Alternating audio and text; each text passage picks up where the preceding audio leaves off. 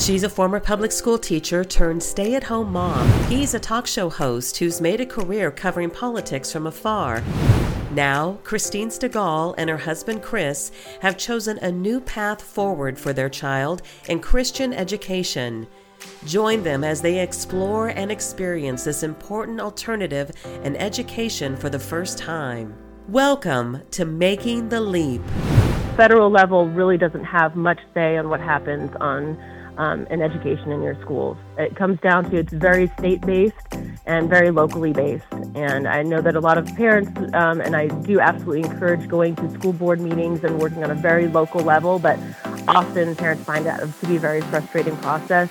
Welcome in to this edition of Making the Leap. Glad to have you here today. Thanks a lot for downloading this show. Uh, giving it the five star reviews and the written reviews are so critically important, and you keep doing that, and we're thankful. I also have to thank um, our friends in the online space, in the digital space, uh, in broadcast. You know, we've been kind of reaching out. I've been reaching out to some of my broadcast colleagues and asking them if they'd talk up making a leap and introduce us to some new folks. So I thank them. Rossana Parsons, uh, a woman who writes on Substack at a site called Chaos and Control there, she wrote a beautiful, I don't know if you've read it all yet or not. I have, Uh, yes. she wrote such a kind Yes. review of this podcast for her Substack audience.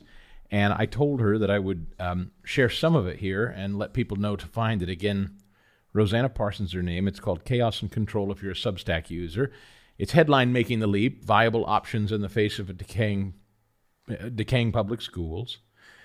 Um, she kind of sets the table and explains what lesson are we teaching children when they watch grown men dressing as oversexualized women? Is it possible the ultimate goal is uh, not to send a virtue signal of acceptance, but actually a gateway to creating confused children who will break ties with their parents and ultimately accept the government as their savior and religion? She goes on to talk about why we have created this podcast uh, for parents with children in the public school system as well as in private schools. She says the Making the Leap podcast airs regularly, presents alternatives for our children's education. The podcast features guests who give their take on exploring alternatives to public schools, which many parents are fed up with. And uh, I won't read it all to you here, but uh, she uh, she says, unfortunately, public schools no longer advocate for traditional American values based on our Constitution and natural rights. Now openly push for an America-hating agenda. Moreover, they now have taken on the role of ultimate arbiter of social and cultural engineering in the most extreme manner possible. Options for parents seeking educational alternatives are most certainly available today, and with the help of podcasts like Making the Leap, a positive way forward for our children becomes clearly within reach. It was So, so, it well was nice. It was, and it even as I listen and I know the information that's in there, and I've read it, it still gives me chills when I think about, first of all, what we've been able to do, but then also what is still left for parents to to take care of and to think about and to be aware of, because it's it's such a an undercurrent. I you know I think of course we know it's it's becoming much more visible the changes, the things that are happening, but there's still this slow kind of under undergrowth, I guess, of things that are happening. And I, I love that she's bringing attention to it. That was really kind of her. Yeah, thank you for um, letting folks know about it. Uh, you know, I just have. I mean, it's. I could do. We could just sit and talk every about- every single yes. Mm-hmm. day I do my radio shows. There is at least one story like this. Headline: Pro Trans Group explains how they embed gender ideology in schools. Pro transgender organization explains how they use children's books to embed gender ideology in schools and get it in front of kids. Something called GLSEN, or the Gay Lesbian Straight Education Network, sheds light on how the organization seeks to embed gender identity in schools. Somebody who runs something called Rainbow Library explains they send these LGBTQ plus affirming books to schools and libraries for free, and that some of the books are even aimed at children in kindergarten. He goes on to say that a, uh, they put a major emphasis on books that center the voices of trans and non binary people, as well as books that center the voices of LGBT, blah, blah, blah, blah, blah. Um, later describes the first step is getting in front of kids. I mean, he's honest. Sure. Uh, also says the program is a stepping stone for inclusive curriculum at the district or state level. Literally almost every day of every week for the Right. last several months, this subject. Here's another one CDC pushing for school administrators, nurses, and teachers to embrace the LGBT movement and embrace related curricula in educating students. Federal agency posting documents to its youth website entitled LGBTQ Inclusivity, Inclusivity in Schools, a self assessment tool. The page includes several drop down menus with resources for professional development, tools for supporting LGBT youth, health considerations for LGBT youth. I, I, I feel, I mean, I'm I'm in my mid 40s. I'm not that far removed from public school myself. You're not no. that far removed from being a school teacher. And it feels like, and we still have friends that are teachers. Sure. It feels like every day it's this sexuality identity stuff that's being discussed. I, I really, I just, I think about what I taught. I think about the books I was teaching. I th- think about the conversations we had in the classroom. There just wasn't time or a place to be pulling all this in. And so if this is, if this, not if, because we know this is what is happening, my heart breaks for teachers because they can't just focus on their language arts curriculum or their math curriculum or their science curriculum. It's this. This is becoming the top um, focus and it's becoming um, much more commonplace and it's everywhere. We had, for a, uh, I told you about this, friend of ours stopped me in church to tell me yeah. that their daughter, yeah. uh, who I think is in sixth grade, she, I believe that's correct, yes, has girls in her midst, multiples, he said. This yes. is one dad sharing this with me in passing. Right. His daughter has multiple girls in her class that now believe they're boys and ask her regularly if she finds them attractive. Now, I, I don't put that on teachers. No, no. Mm-mm. But what do you put that on? Well, here's something well, interesting. How about that group that's trying to put the books in the libraries for free? That that group. Um, I sorry, not for nothing, but you got this in the mail the other day. We did it at our own house. Ready for that? TikTok Family Parenting Guide. Um, and this is an extensive mailer. I mean, it's thick and it's full of you know, since 2019, TikTok has been a proud national PTA sponsor in support of PTA Connected, Create with Kindness program. PTA's multi sponsor initiative to promote digital access, equity, well being, citizenship, security, and safety for families. I, now, look, I don't, again, I know I'm going to sound like an old timer, no, but no. if you don't think this has a lot to do with that story that I just shared about all these little girls that think they're boys. 100%. Well, and the irony of that also, not just the fact that, of course, that's why there's girls everywhere or boys, you know, starting to think, oh, well, maybe my DNA is just wrong. You know, no. Not only that, the irony of a the PTA or any other parent teacher organization or teachers organization advocating for more electronic use yes. rather than step back from the electronics because that's also kind of a problem. As we all know, we know that social media, while it has its uses and it has its benefits, we use it for this. I very much enjoy keeping in contact with people. There is a time and a place, and I'm an adult, and I am not an impressionable kid. Where now apparently it's okay to you know to pair up a parent teacher organization with TikTok and say, sure, this is all good. There's nothing, you know, nothing to look at here. Let me tell you also how to be more responsible about it. I find that to be not only ridiculous, but offensive as a parent. I don't like that at all. For those of you listening and can't see it, I um, and I should have probably gone into more detail explaining this. This is a big fat eight-page mailer that came as junk mail in our mailbox from TikTok. Right, fr- right, and that's like TikTok produces it. It's right. it's a it's a piece of TikTok propaganda. Right. And it is a partnership with the National Parent Teacher Association. Now it says on a couple of different spots it does. in tiny print, yes. National PTA does not endorse any right. commercial entity, product or service. No endorsement is implied. Well, but but they say it's a collaboration between TikTok right. and the National PTA. Yes. So how if it's a collaboration, then how's the endorsement not implied? Right.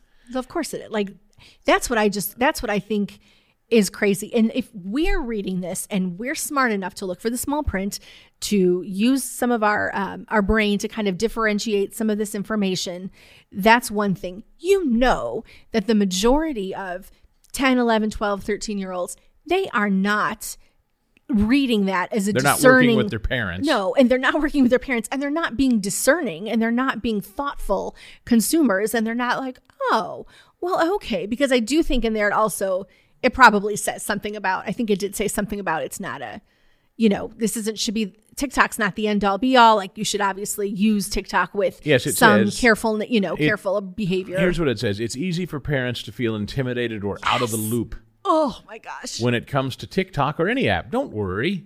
You don't have to be a technology expert to help your teen safely use TikTok. Don't worry. Use use TikTok safely. Would they like to talk about how many kids have endangered their own lives based on things that have happened over TikTok views, TikTok, the stories that come up in TikTok? That's the most ironic statement, most ridiculous statement ever. Everyone should be respectful of themselves and others, be mindful of what they post, and understand how to use any private, privacy settings, security tools, or blocking and reporting mechanisms. It's important to keep the lines of communication with your teens as open as possible and have ongoing conversations about what's appropriate for them in terms of privacy settings, time spent online, types of activities they're engaging in. So, look, uh, this is not to suggest that um, you know a private Christian education keeps your kids from using TikTok. No, not at all. This is a parenting Right, thing. Right. But I just I wanted to call your attention to this. I don't know how many. I would assume many, many thousands, maybe millions of parents like us got Received the it. TikTok family planning pairing guide for parents in the mail. But this is culturally what we're up against. Now, to be fair to teachers, I, this is not a classroom teacher problem. Mm-hmm. This is a No. social media, kids digesting social media, little girls showing up in a classroom. I think I'm a boy. Do you think I'm attractive? To, like, I Right. just don't. I feel overwhelmed as a parent who Yes. has a daughter in Right. private Christian school, and Right. we're tightly controlling this stuff. Right. and watching even not just her, but watching the other two. And I, I mean, I ask them all the time, like, what are you watching? What are you seeing? What's that about? You know, and some of it surprises me. Some of it um, doesn't surprise me. Some of it's just fine. I mean, I will look at TikTok and like the the cleaning TikTok. You know, I, I'm like, oh, look at the look at the fun organization videos.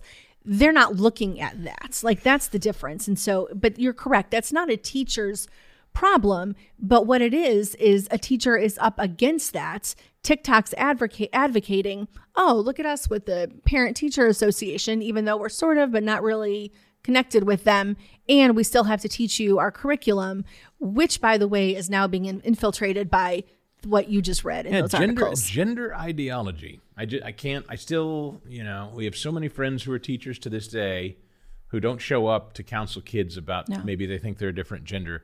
But this is what we're culturally up against. And if parents hand their kids social media and then hand them off to a school, good grief, is that a recipe for disaster? You don't stand a shot. No. Let me just be very clear.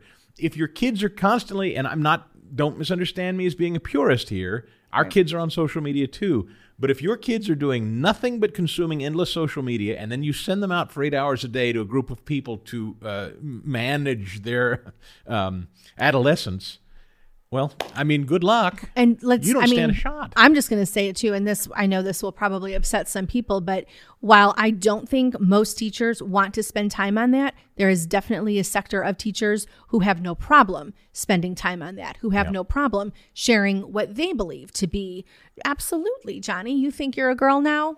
Awesome.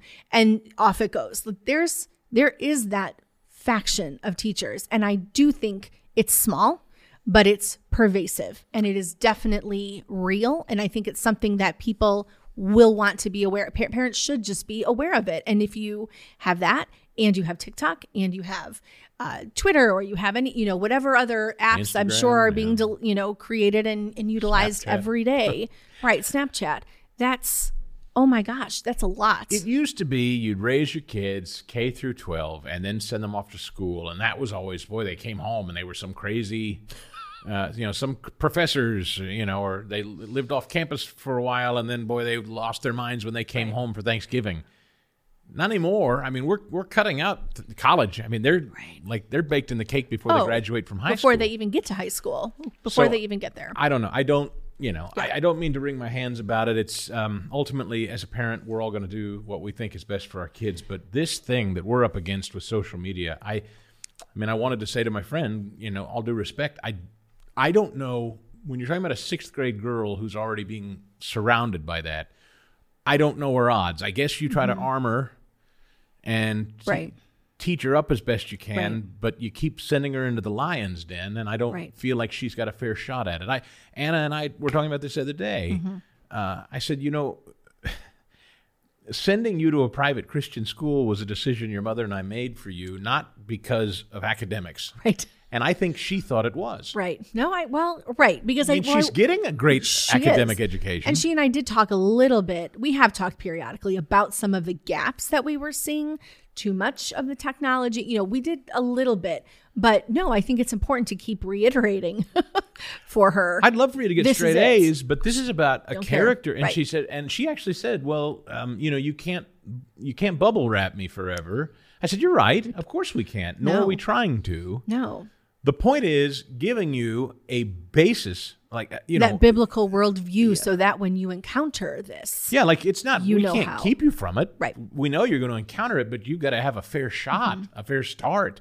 right, You got to have a place where you learn a counter view. right, um, when you're just seeping in it, it's just you're, you know you're just constantly soaking in this madness every Right. single day. Like you don't stand a shot of hearing an opposing point of Well, view. and we've said this before. I've used this phrase, but to keep, I I believe, church activities or you know praying together as a family, um, going to school the way she does, that is to help her develop that base of to remind her who she is and who whose she is really. She is God's child. She is not a child of TikTok. She is not a child of America. She is not a child of culture. She is a child of God. And we have to remember that not every, well, we do know that not every parent either believes that or is there yet. And so that is, I think, what I continually pray for when we hear stories like this, because we know, we know those parents have every good intention for their kid, but you can't send them into the lion's den until they are armed and equipped. And that's,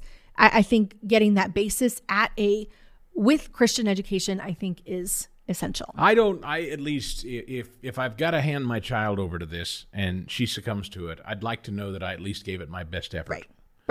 Right. and and I and we were not. I was not as a father giving her or any of our kids my best effort in trying to arm and equip them for Right. for this r- relentless secular thing because these people that I've been reading about today, these Oh. pro-trans groups, they are again. We go back to that thing in our in our daughter's school. Whoever wants the next generation the most, we'll get them. Mm-hmm. These people want your children. They want your children, and they are moving heaven and earth to get at your children.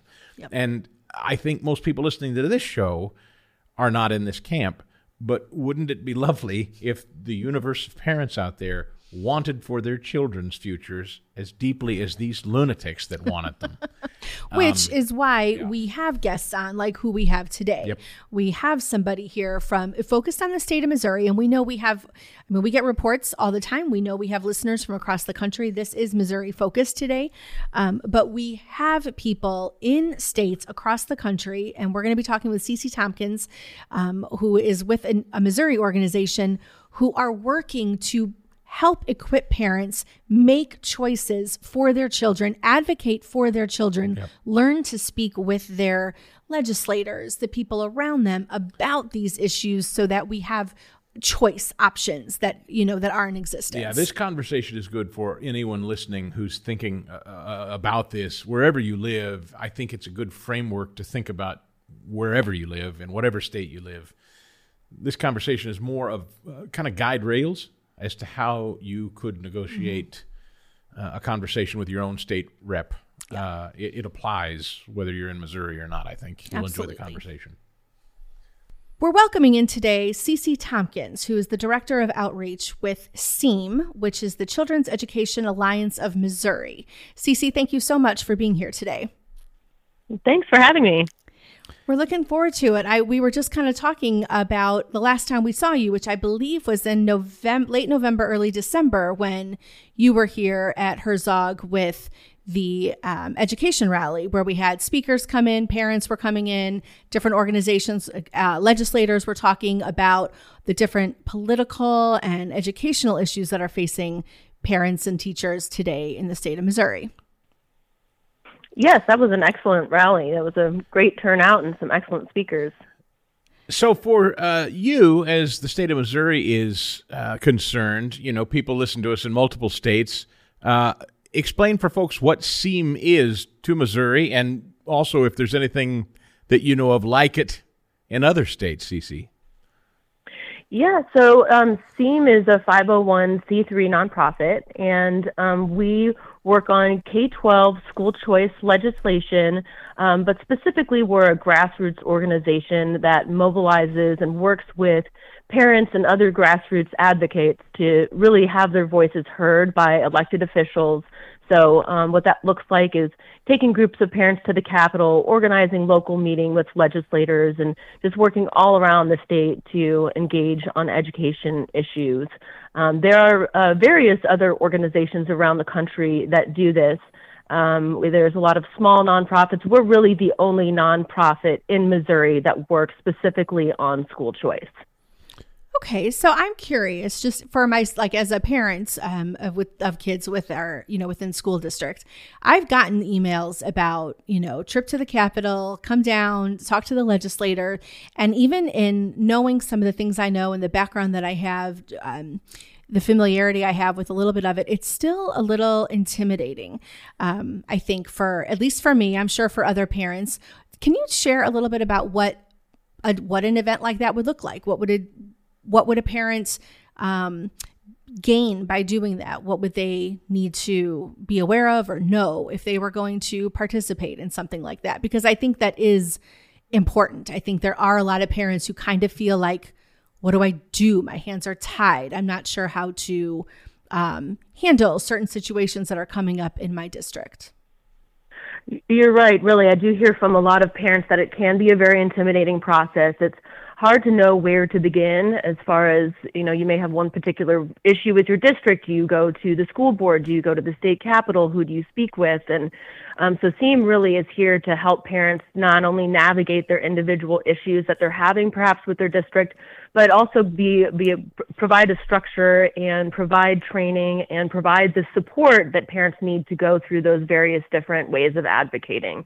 Um, we provide trainings for school board meetings, and um, since our focus is more on K 12 uh, statewide legislation, we really hold parents' hands all the way through that process from um, providing a training in advance to you know, helping them get up there with the transportation and um, arranging meetings and going to offices. And parents usually, after spending a day at the Capitol, come to realize that these are just people. These are people that you elected. They should be listening to you. And the Missouri State Capitol is your place. That is your capital. it belongs to the people. So just really once you've had that introduction it becomes you know much more of a comfortable space to be in for sure you know, I think, Cici, that a lot of times we see on the news whenever a state capital is involved and people go to the state capital, there's a lot of acrimony, there's protests outside, there's flag waving and horns honking and that sort of thing. I would guess this is a much more understated, literal visit where you schedule time with your legislative body, reps and senators. And then I would ask, how receptive are they? I think key to it, in the limited amount of time that I've done it, is to be informed uh, so that you're not wasting your own time and not wasting the representative or the senator's time. But how receptive have you found legislators to be when parents go there armed with facts? They are extremely receptive. Um, you're correct that a lot of people think that when you're going to the Capitol, it's about these big rallies and almost like a protest type thing, picketing in front of the building. But that's really not the case um, for most organizations and the work that they do. And you know, when talking to legislators, they say they would much prefer to sit down with the parent and really listen to their personal story than see them in a rally out in front of the building. That's just not quite as effective as far as changing their minds um, parent, the legislators are so receptive to parents. They understand that parents are taking, you know, time off of work and making often a two or three hour trek to get there, and they are more than happy and love to hear from parents. Um, they sit down, they'll listen, they'll you know, take your testimony that you, whether it's verbal or written, that you provide to them and share that with other legislators. And um, rarely do I have an experience that is stressful or um, or occasions where I would say they're not receptive. So, what a great opportunity!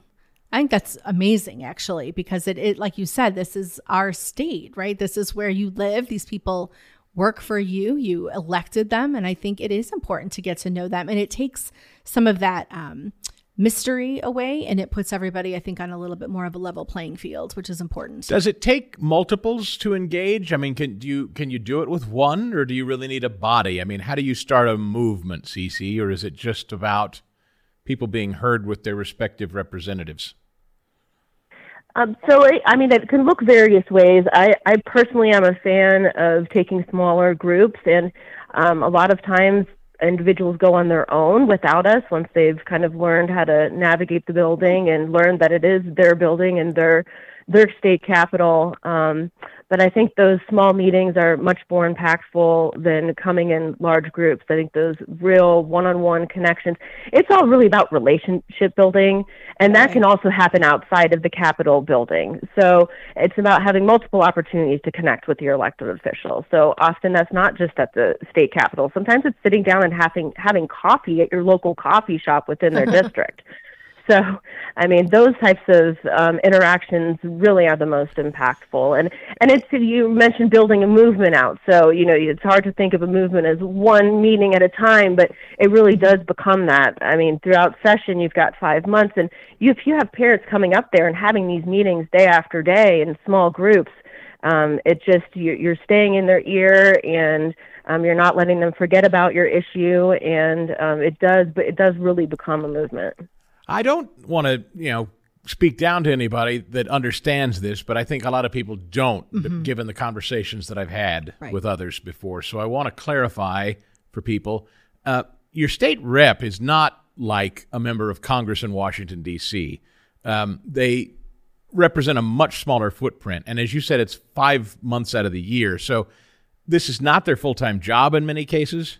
Maybe they're retired or maybe they have another job. I mean, these are people that are in a very limited window of time. It's really not their full time work, and they represent a fairly intimate sized constituency. So I say all that to say uh, th- this is not some monolithic uh, congressional office like you'd think of in Washington, D.C. I think sometimes people conflate the 2 mm-hmm.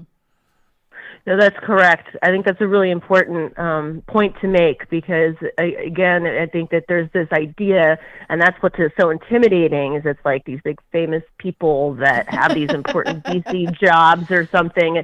No, you're right. They're folks that you know maybe um, have a real estate firm down the street from your house. Somebody that maybe you've cross paths with on a daily basis and not even realize they were your elected officials. So understanding that they are just people in your community that care about your community, they want to hear from their constituents. I mean, they're called representatives for a reason. They represent their constituents. So um, it's just the, that's what the, that's what they want to be. They want to be there to connect with the community and ensure that the community is um, being most most heard and most impacted by their particular decisions and votes that they're making.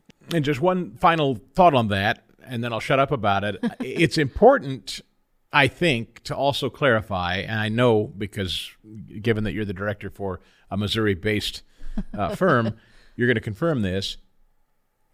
Far more can be done about education and education freedom in your state by speaking with people in your state capital than could ever be done by lobbying people in Washington, D.C. True or false? That is very true. Um, the federal level really doesn't have much say on what happens on um, in education in your schools. It comes down to it's very state based and very locally based. And I know that a lot of parents, um, and I do absolutely encourage going to school board meetings and working on a very local level, but often parents find that to be a very frustrating process and what happens on the state level is going to have the most impact on what you see happening in your child's classroom. So learn these people's names, right? Because a lot of people don't. I mean, and and I'm, again, I'm not no. deriding anybody, but yep. if you walked around, I always like to say on the radio show, if I had a hundred dollar bill in my pocket and I walked the uh-huh. streets and I'll give it to the first person that can name their state rep or their state senator, I'd have a hundred mm-hmm. dollars mm-hmm. in my pocket all day long. this is absolutely true. Yeah. when we do our advocacy trainings for parents, that's probably the first thing that I teach them is how to look up their elected officials. And and you're right. I mean, nine, almost ten times out of ten, people do not know who the elected officials are.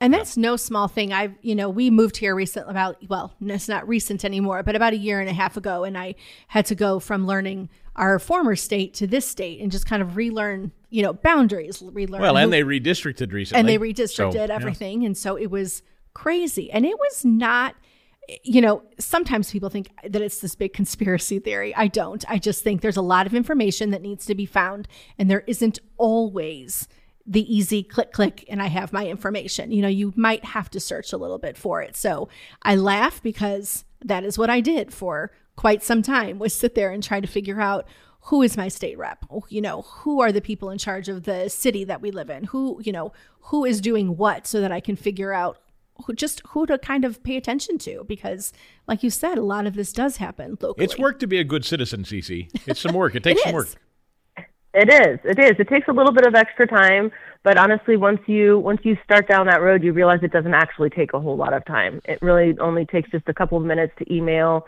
your legislator or pick up the phone.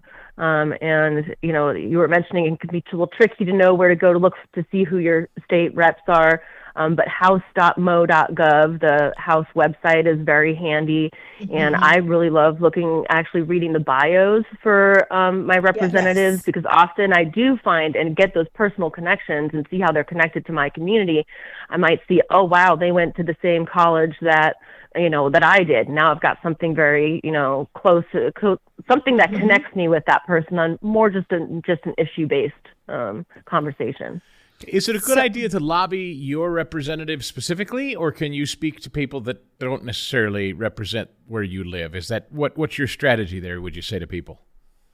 The most effective is um, going to speaking with your local elected officials. They always listen to their constituents first.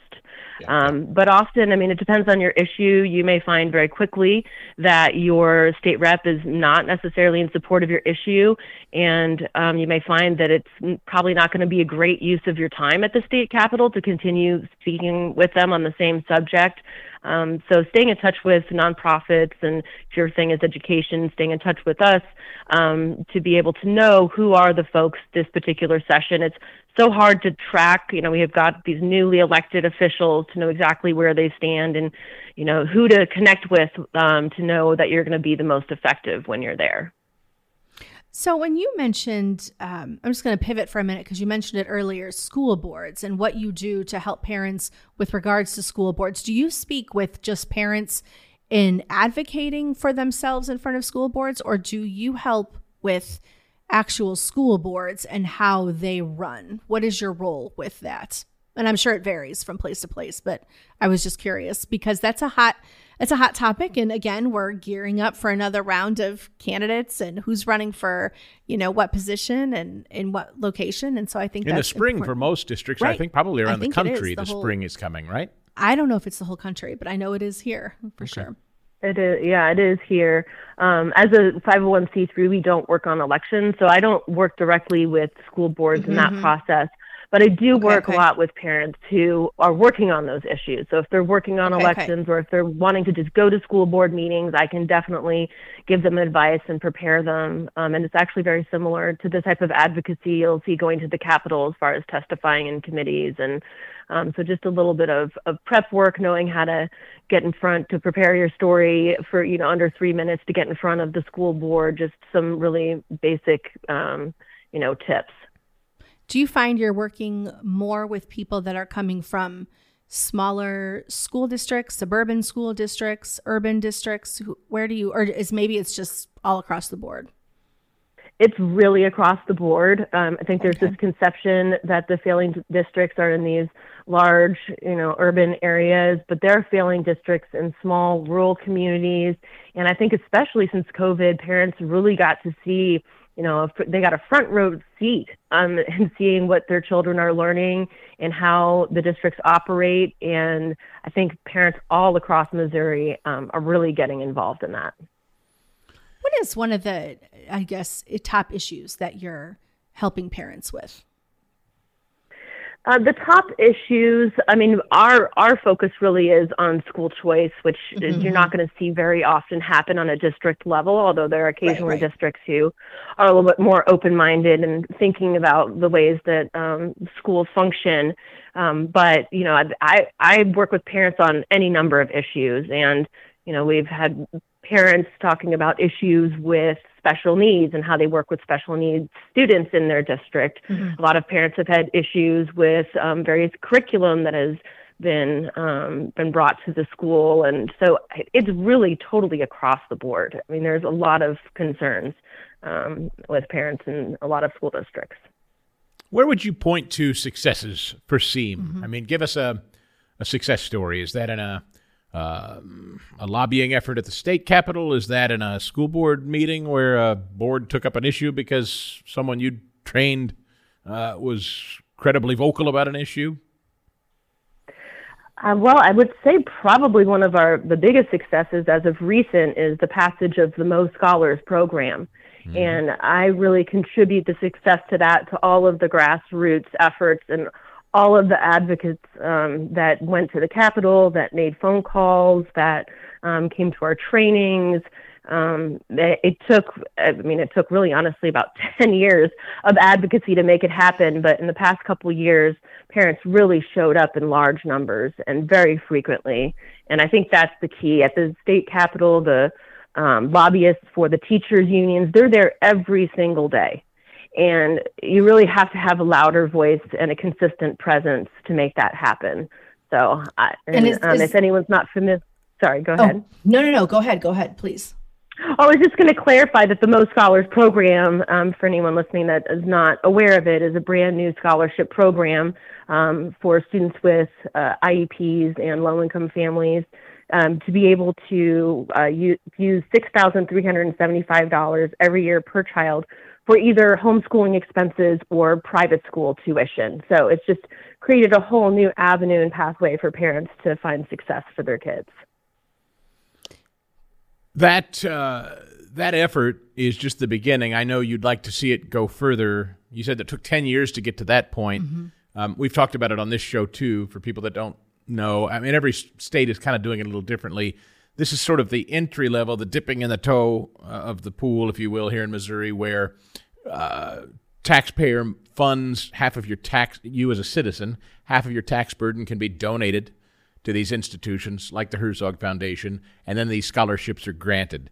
So uh, it it's great, but it's I'm sure at CEAM and UCC would say it's not not exactly where you want to be. It's a great start, but you'd like to go further. Places like Arizona that say, "Hey, here's the entirety of what we spend per pupil.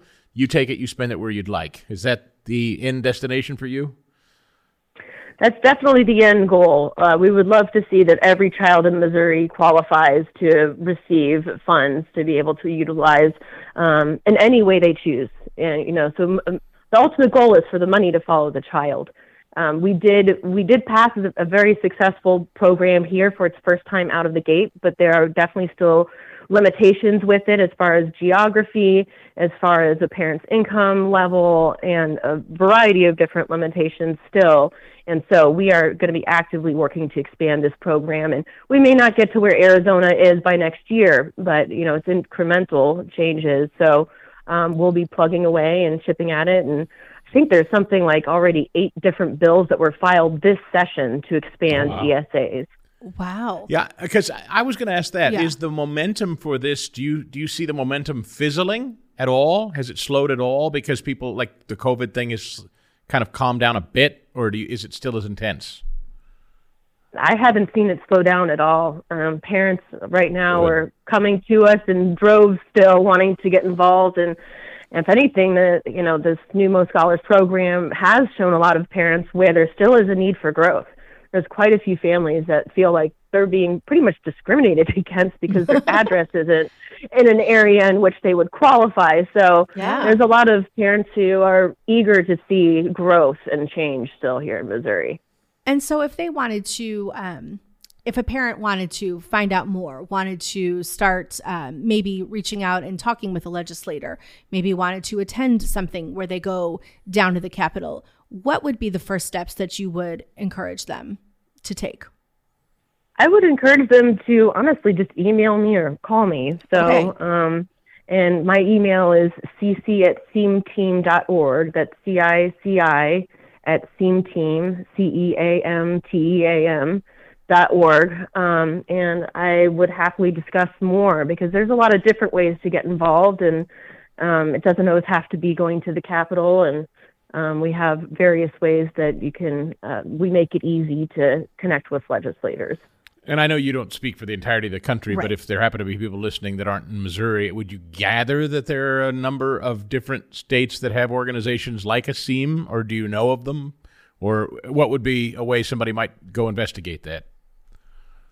Um, that's yes, there are in various different states um, organizations. I know, like for example, in Illinois, there's Empower Illinois, um, and there's national organizations as well that have uh, folks that work regionally all over the country. So there's American Federation for Children is a great organization, and they can get you connected with a local grassroots nonprofit um, in your area.